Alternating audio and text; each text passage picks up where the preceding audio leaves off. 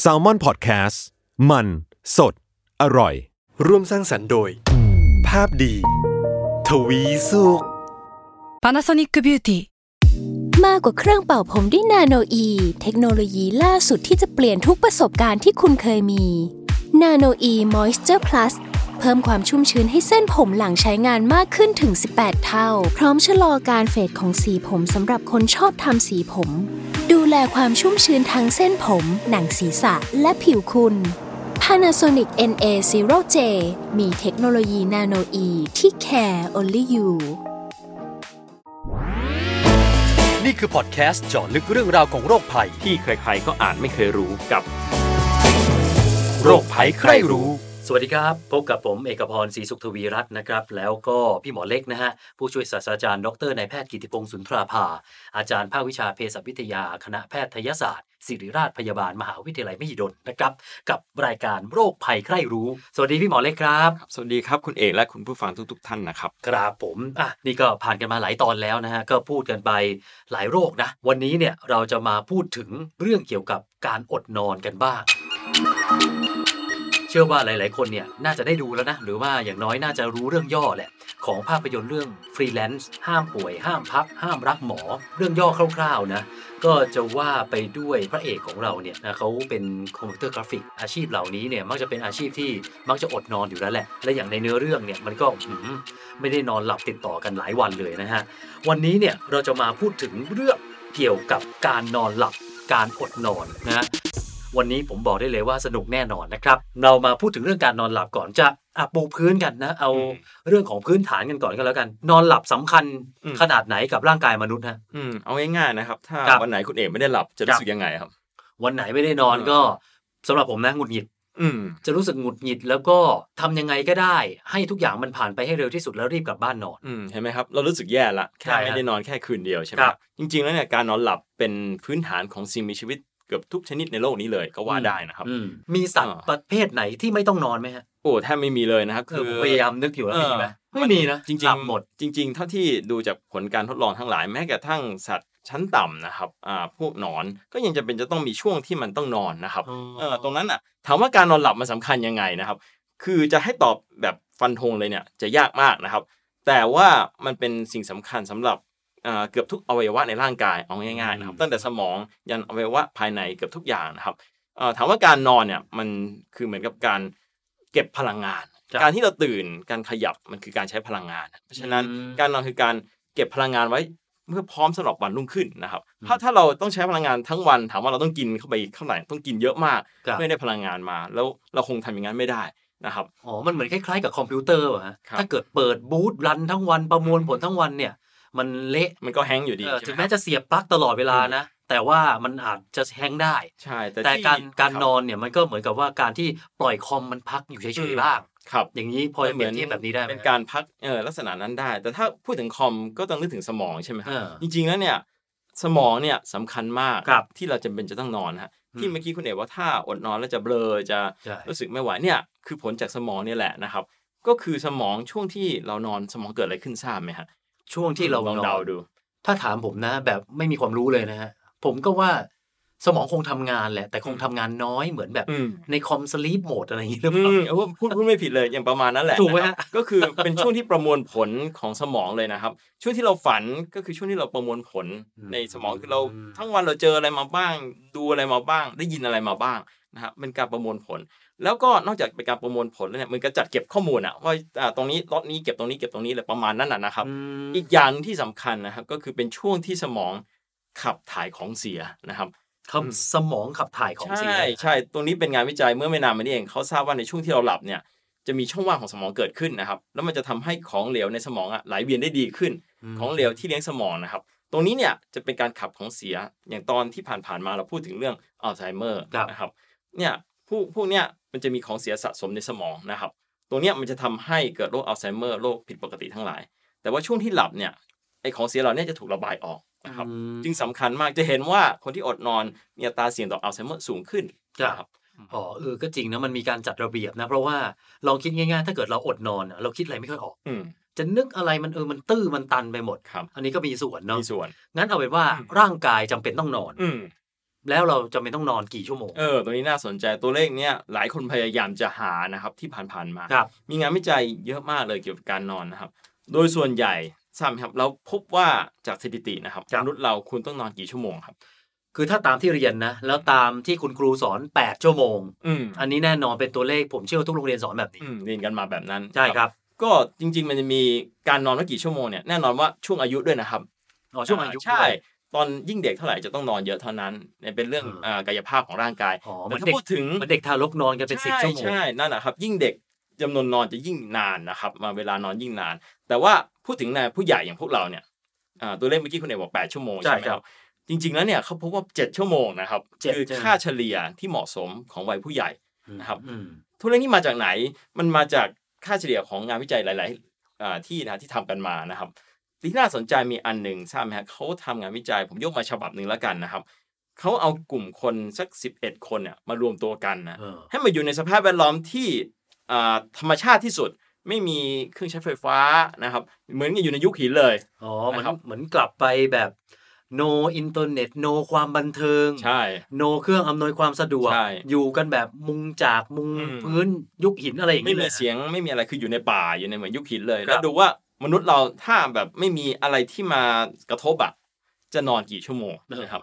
รู้ไหมเขานอนตัวเลขกี่ชั่วโมงค่าเฉลี่ยเจ็ดชั่วโมงนะครับ อ๋อ เออประมาณเจ็ดชั่วโมง เหมือนะครับ ร่างกายแล้วก็ดีดกลับขึ้นมาให้ไม่ว่าคุณจะยังไงก็แล้วแต่แต่เจ็ดชั่วโมงคือค่าเฉลี่ยที่ ใช่ เพราะถ้าร่างกายดีดก็แปลว่าร่างกายบอกว่าพอแล้วถูกไหม คืออย่าลืมว่าคนกลุ่มเนี้ยสิบ เอ เอ็ด อ คนเนี้ย เออ เขาจะไม่มีนาฬิกาเนี่ยเขาจะไม่รู้เวลาจริง ๆ ว่านอนกี่ชั่วโมงไม่มีนาฬิกาปลุก เอาละฮะ ก็จะให้มีชีวิตแบบปกตินั่นเนี่ยตื่นขึ้นมาแบบหุงหาอาหารปกติ มืด นะครับ ก็นอน เออ ง่ มั วน ง ก็นอนโดยดูธรรมชาติในช่วงระยะเวลาหนึ่ง แล้วเฉลี่ยเวลานะครับเขาพูดว่าเจ็ดชั่วโมงนะครับน่าสนใจมาก โอ้แล้วแล้วไอการทดลองเนี้มันมันมีบอกอะไรเพิ่มเติมอีกไหมฮะ อืม เกี่ยวกับการนอนการใช้ชีวิต ครับเขาจะดูหลาย ๆ ตัวนะครับ ทั้งอ่าช่วงการนอนหรือว่าเอ่อแต่ว่าผมพูดถึงเอาตัวหนึ่งแล้วกันที่เขาดูคือระยะเวลาเฉลี่ยการนอนนะครับเจ็ดชั่วโมงแน่นอนเขายังดูตัวอื่น ๆ ด้วยนะครับ ครับ ผมไม่พูดถึงตรงนี้มันละเอียดมาก แต่ว่าที่น่าสนใจคือค่าเฉลี่ยระยะเวลา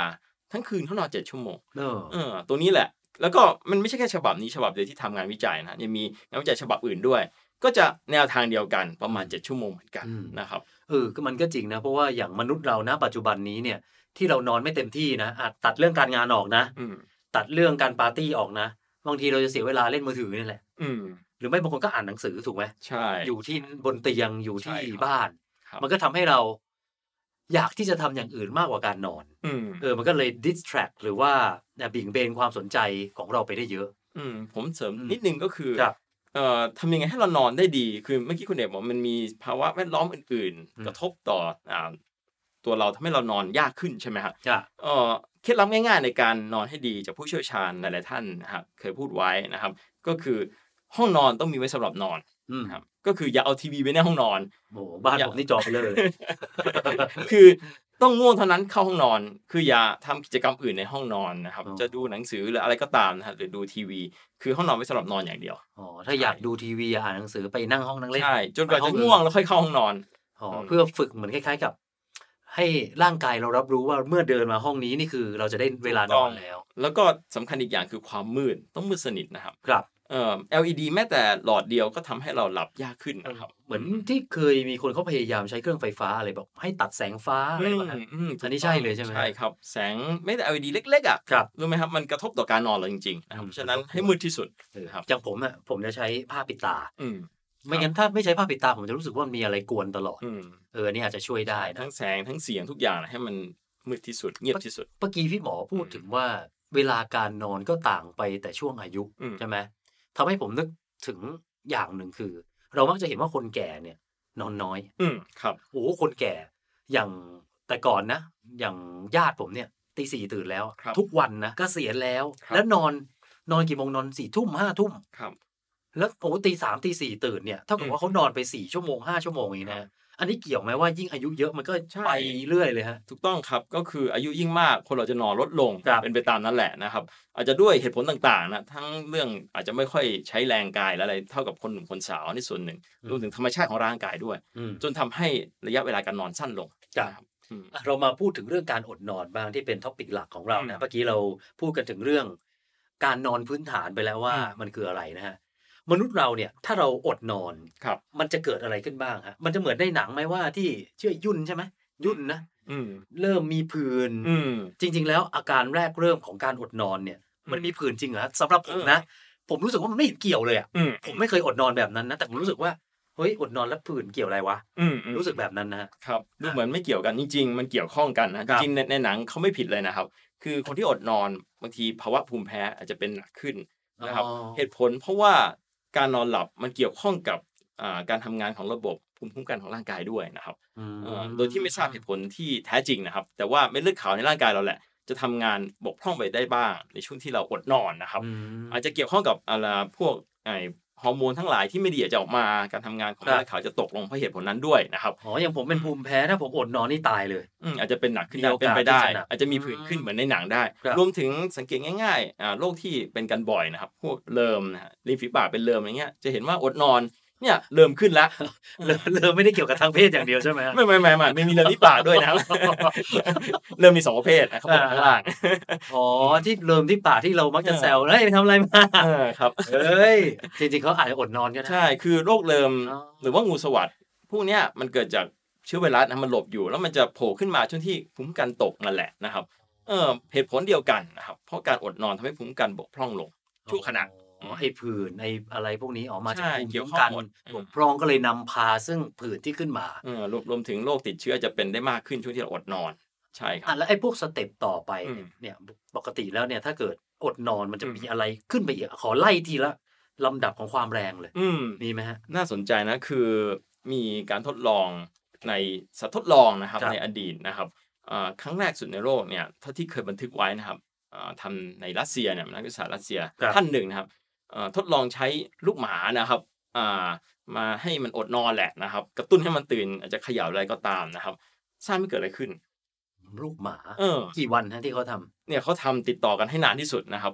ทราบไหมว่ามันมันอยู่อยู่ยังไงแบบ ำโหถ้าถาม คิดว่า ผมนะ อยู่ บัง ได้ คับ ไหม ให้หมามันไม่นอนเนาะ อืม ถ้าถามผมผมว่ามันน็อกมันสลบ อืม รู้ไหมท้ายที่สุดเสียชีวิตเลยนะฮะ หมาตายเลยฮะ ใช่ ระยะเวลาถ้าที่บันทึกไว้ในอ่างานวิจัยฉบับนั้นอ่ะสามสี่วันเองนะครับ ลูกลูกหมาตัวเล็กๆอ่ะตายเลยนะฮะ เราลองคิดถึงคนนะ สมมุตินะ เราเริ่มปรับปุ๊บมีคนเฮ้ย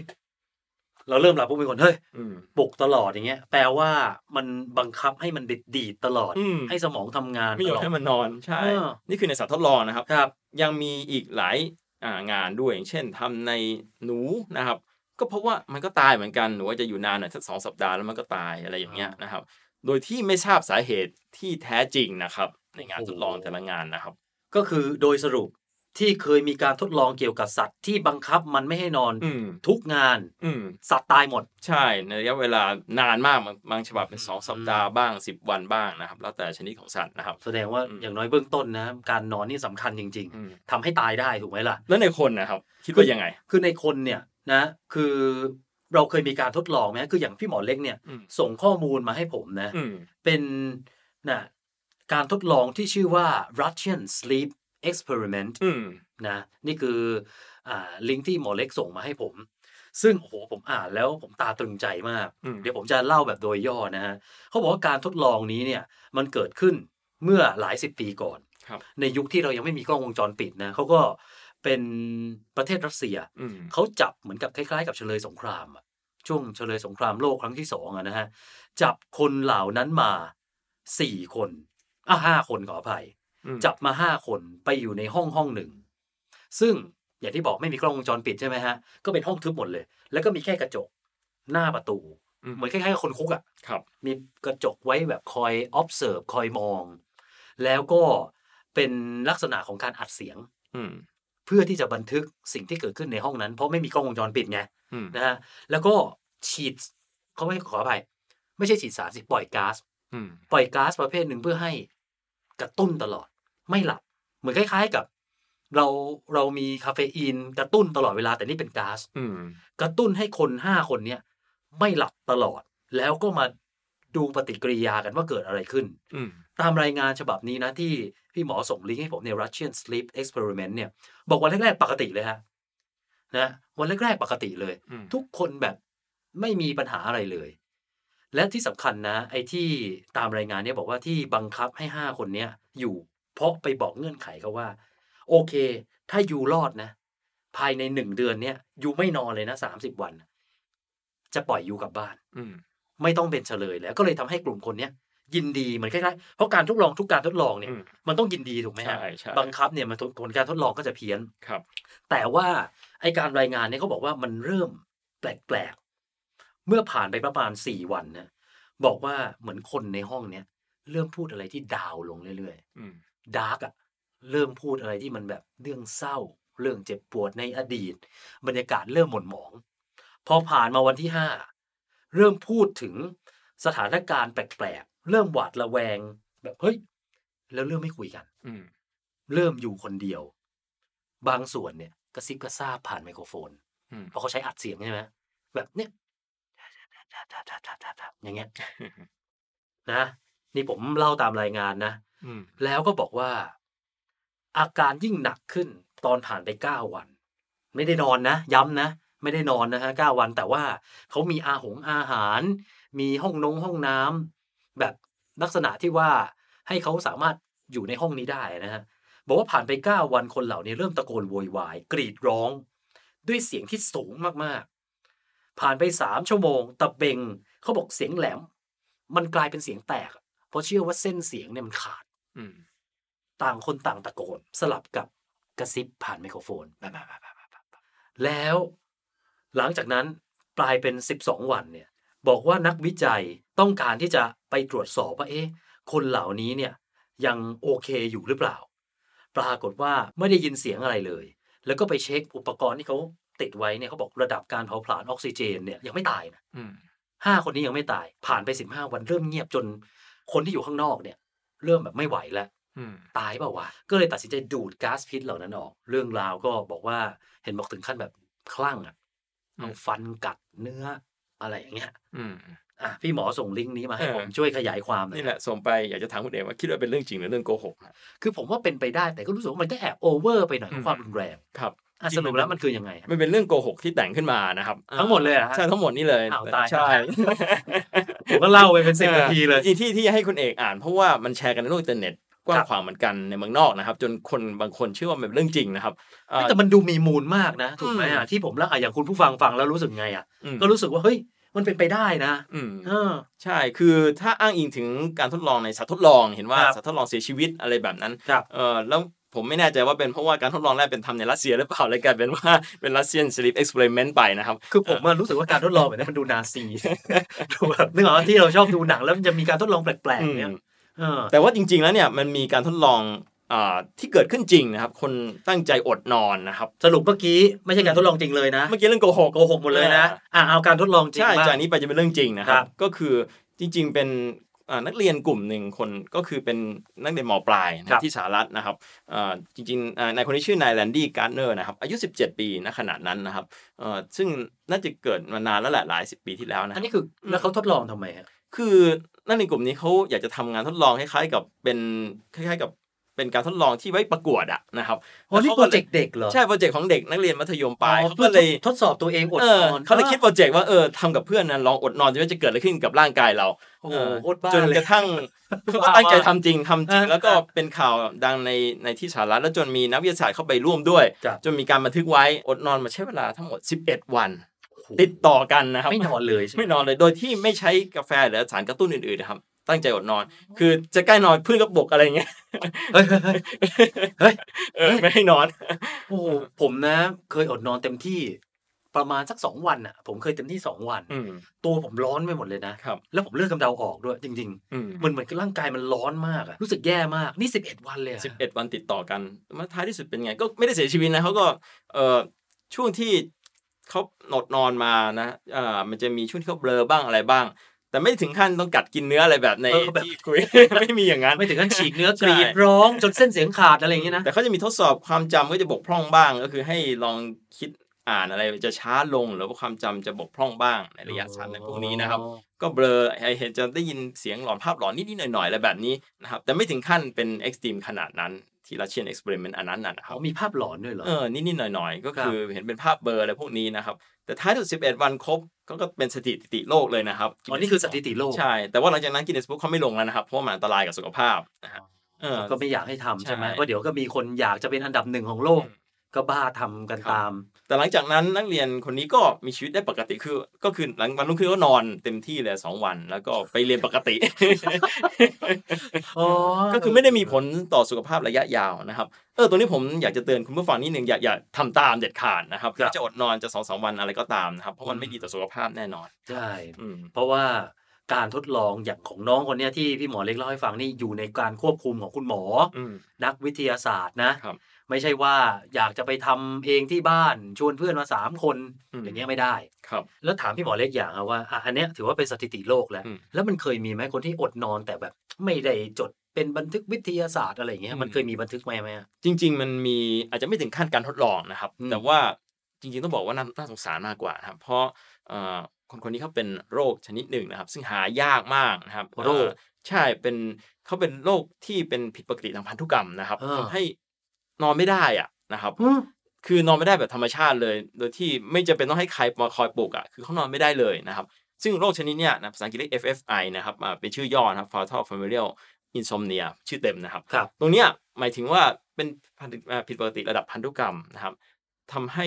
มีคนกลุ่มหนึ่งในโลกเนี่ยมีไม่กี่ครอบครัวที่บันทึกเอาไว้นะครับ ครับ อ่าทำให้เนี่ยลูกหลานเขาบางคนมีอาการที่นอนไม่ได้เลยนะครับ ไอ้นอนไม่ได้เลย ต่อ ช่วย กัน ช่วยขยายความหน่อยฮะคือ ทุกวันนี้ใช้ชีวิตโดยการไม่นอนเหรอ ไม่ง่วงเลย คือตอนที่เขาเป็นหนักๆเนี่ยเขาไม่นอนติดต่อกันนานเท่าไหร่ชามฮะให้เดา อ่ะเมื่อกี้สถิติโลก 11 วันละงั้นผมเอานี่สักสิบสิบห้าวันนะ หกเดือนเต็มนะครับหกเดือนเต็มนะครับเอ่อ ไม่นอน 6 เดือน ใช่ มีบันทึกไว้คนไข้นี้ชื่อไมเคิลคอร์กนะครับอ่าจริงๆ คนไข้ท่านเนี่ยก็เป็นที่น่าเศร้าคือท่านเสียชีวิตนะนะค ครับ รับ หลังจากหกเดือนนั่นน่ะนะครับ ไม่ได้นอนติดต่อกันเลย คือมันบันทึกทางการแพทย์นะครับ โอ้โห อืม คือน่าสงสารเพราะว่าไม่ไม่ง่วงอ่ะคือไม่ต้องมีใครคอยปลุกอ่ะตื่นตลอดเวลาครับ อ๋อมันดีดมันดีด ใช่ครับ เดี๋ยวเดี๋ยวมันดีดตลอดใช่ไหม ไม่เหมือนแบบที่เราคุยกันเมื่อกี้ที่เด็กเอ่อทดลอง อันนี้เขา กั บังคับตัวเอง ใช่บังคับเป็นการทดลองที่แบบตั้งใจทดลอง แต่นี่คือเป็นโรคเขาอะนะครับ อืม อืมแต่สุดท้ายเขาเสียชีวิต แต่ถามว่าเสียชีวิตเพราะอดนอนไหมตรงนี้บอกยากเพราะว่าคนไข้คนนี้มันเหมือนกับมีภาวะอย่างอื่นแทรกซ้อนเยอะไปหมดเลยนะครับ จนทำให้เสียชีวิตนะครับ มันเกี่ยวไหมว่าเขาไม่นอนไม่ได้นอนเนี่ยมันก็เลยทำให้มีอะไรแทรกซ้อนเยอะ อืมมีส่วนมาก แต่ก็ ครับ บอกยากเพราะมีทั้งปัญหาเรื่องอ่าทางสมองเขามีผิดปกติ แล้วก็ อ๋อ มีเรื่องหลายเรื่องอ่ะสุดท้ายเขาเสีย ครับ ชีวิตด้วยสาเหตุรวมๆหลายอย่าง อัน นะค นี้ รับ ผมขยายความนิด อืม คือเขาไม่ใช่ว่าไม่ได้นอนเลยคือจะเป็นแค่ถ้าอาการออก เมื่อมีอาการถึงจะไม่นอน คือ ยังไงฮะ ผม เขาเป็นลักษณะที่ตอนเด็ก หรือว่าทั้ง เขนน หรือว่าทั้งชีวิตไม่เคยนอนเลย คืออาการเป็นหนักช่วงอายุ 20 กว่าๆจนตอนนี้ที่เป็นหนักที่สุดทำให้เขาไม่ได้นอนเลย อ แรกๆอาจจะนอนน้อยไปบ้างหรือว่าตื่นบ้างอะไรอย่างนั้น อ๋อ จนท้ายที่สุดนอนคือมันผิดปกติของสมองอ่ะ จนสุดท้ายถูกให้ตื่นตลอด โดยที่ไม่ไม่ต้องง่วงอ่ะไม่มีง่วงเลย เออนะถ้าใครจำเป็นเนี่ยต้องหมั่นดูแลสุขภาพ ครับ นะ เพราะอย่างผมเนี่ยผมเล่าประสบการณ์ตรงผมเลย ก่อนหน้านี้เนี่ยผมเป็นคนนอนตีสองตีสามโดยตลอด แล้วก็ตื่นไปทำงานเนี่ยสมัยทำ GDH เนี่ย ครับ ประมาณสักนะหลายปีก่อนตื่น8ปดเก้าโมงทำงาน มันก็ได้ประมาณ 6 7 ชั่วโมง ผมว่าพอไหวแหละ ครับ สำหรับคนทำงานอะนะแต่พอหลังจากนั้นผมเปลี่ยนไปอ่านข่าวเช้า อืม ผมต้องตื่นตีสี่ อืม อ้าวตื่นตีสี่แล้วกูตีสองกูยังไม่นอนเลย อืม เนี่ยนะก็เลยต้องปรับเวลาโอ้โหคุณเอ้ยทรมานมาก อืม แต่พอมันปรับได้ปุ๊บนะ มันโอเคเลยอะแต่ อืม ช่วงที่แบบร่างกายเราจำในเวลาที่มันผิดเพี้ยนเนี่ยโอ้โหมันทำให้ อืม สุขภาพแย่ เพราะว่า ช่วงปรับตัว มันนอนแล้วมันนอนไม่ได้เลยเนาะ แต่แนะนำนิดนึงคือถ้าจำเป็นจะต้องเป็นอย่างนั้นจริงๆเนี่ย ครับ นะครับอดนอนผิดจากคนอื่นเขาเนี่ยอย่างอื่นต้องทำให้ดีกินอาหารให้ครบห้าหมู่ออกกำลังกายสม่ำเสมอนะครับอย่างนี้ก็ช่วยได้บ้างนะครับ อืมอย่างอย่างอย่างตอนนั้นผมก็เลือกวิธีการโดยเลิกบุหรี่เลยนะ อืม เพราะว่ามันก็ทำให้รู้สึกว่าเออร่างกายมันก็ดีขึ้นนะครับ ครับ เอาละฮะหวังว่าเทปนี้น่าจะเป็นประโยชน์แล้วก็นะนะบันเทิงกันในบางส่วนนะสำหรับใน EP นี้นะครับ เดี๋ยวพบกันใหม่ตอนหน้าครับ สวัสดีครับ สวัสดีครับ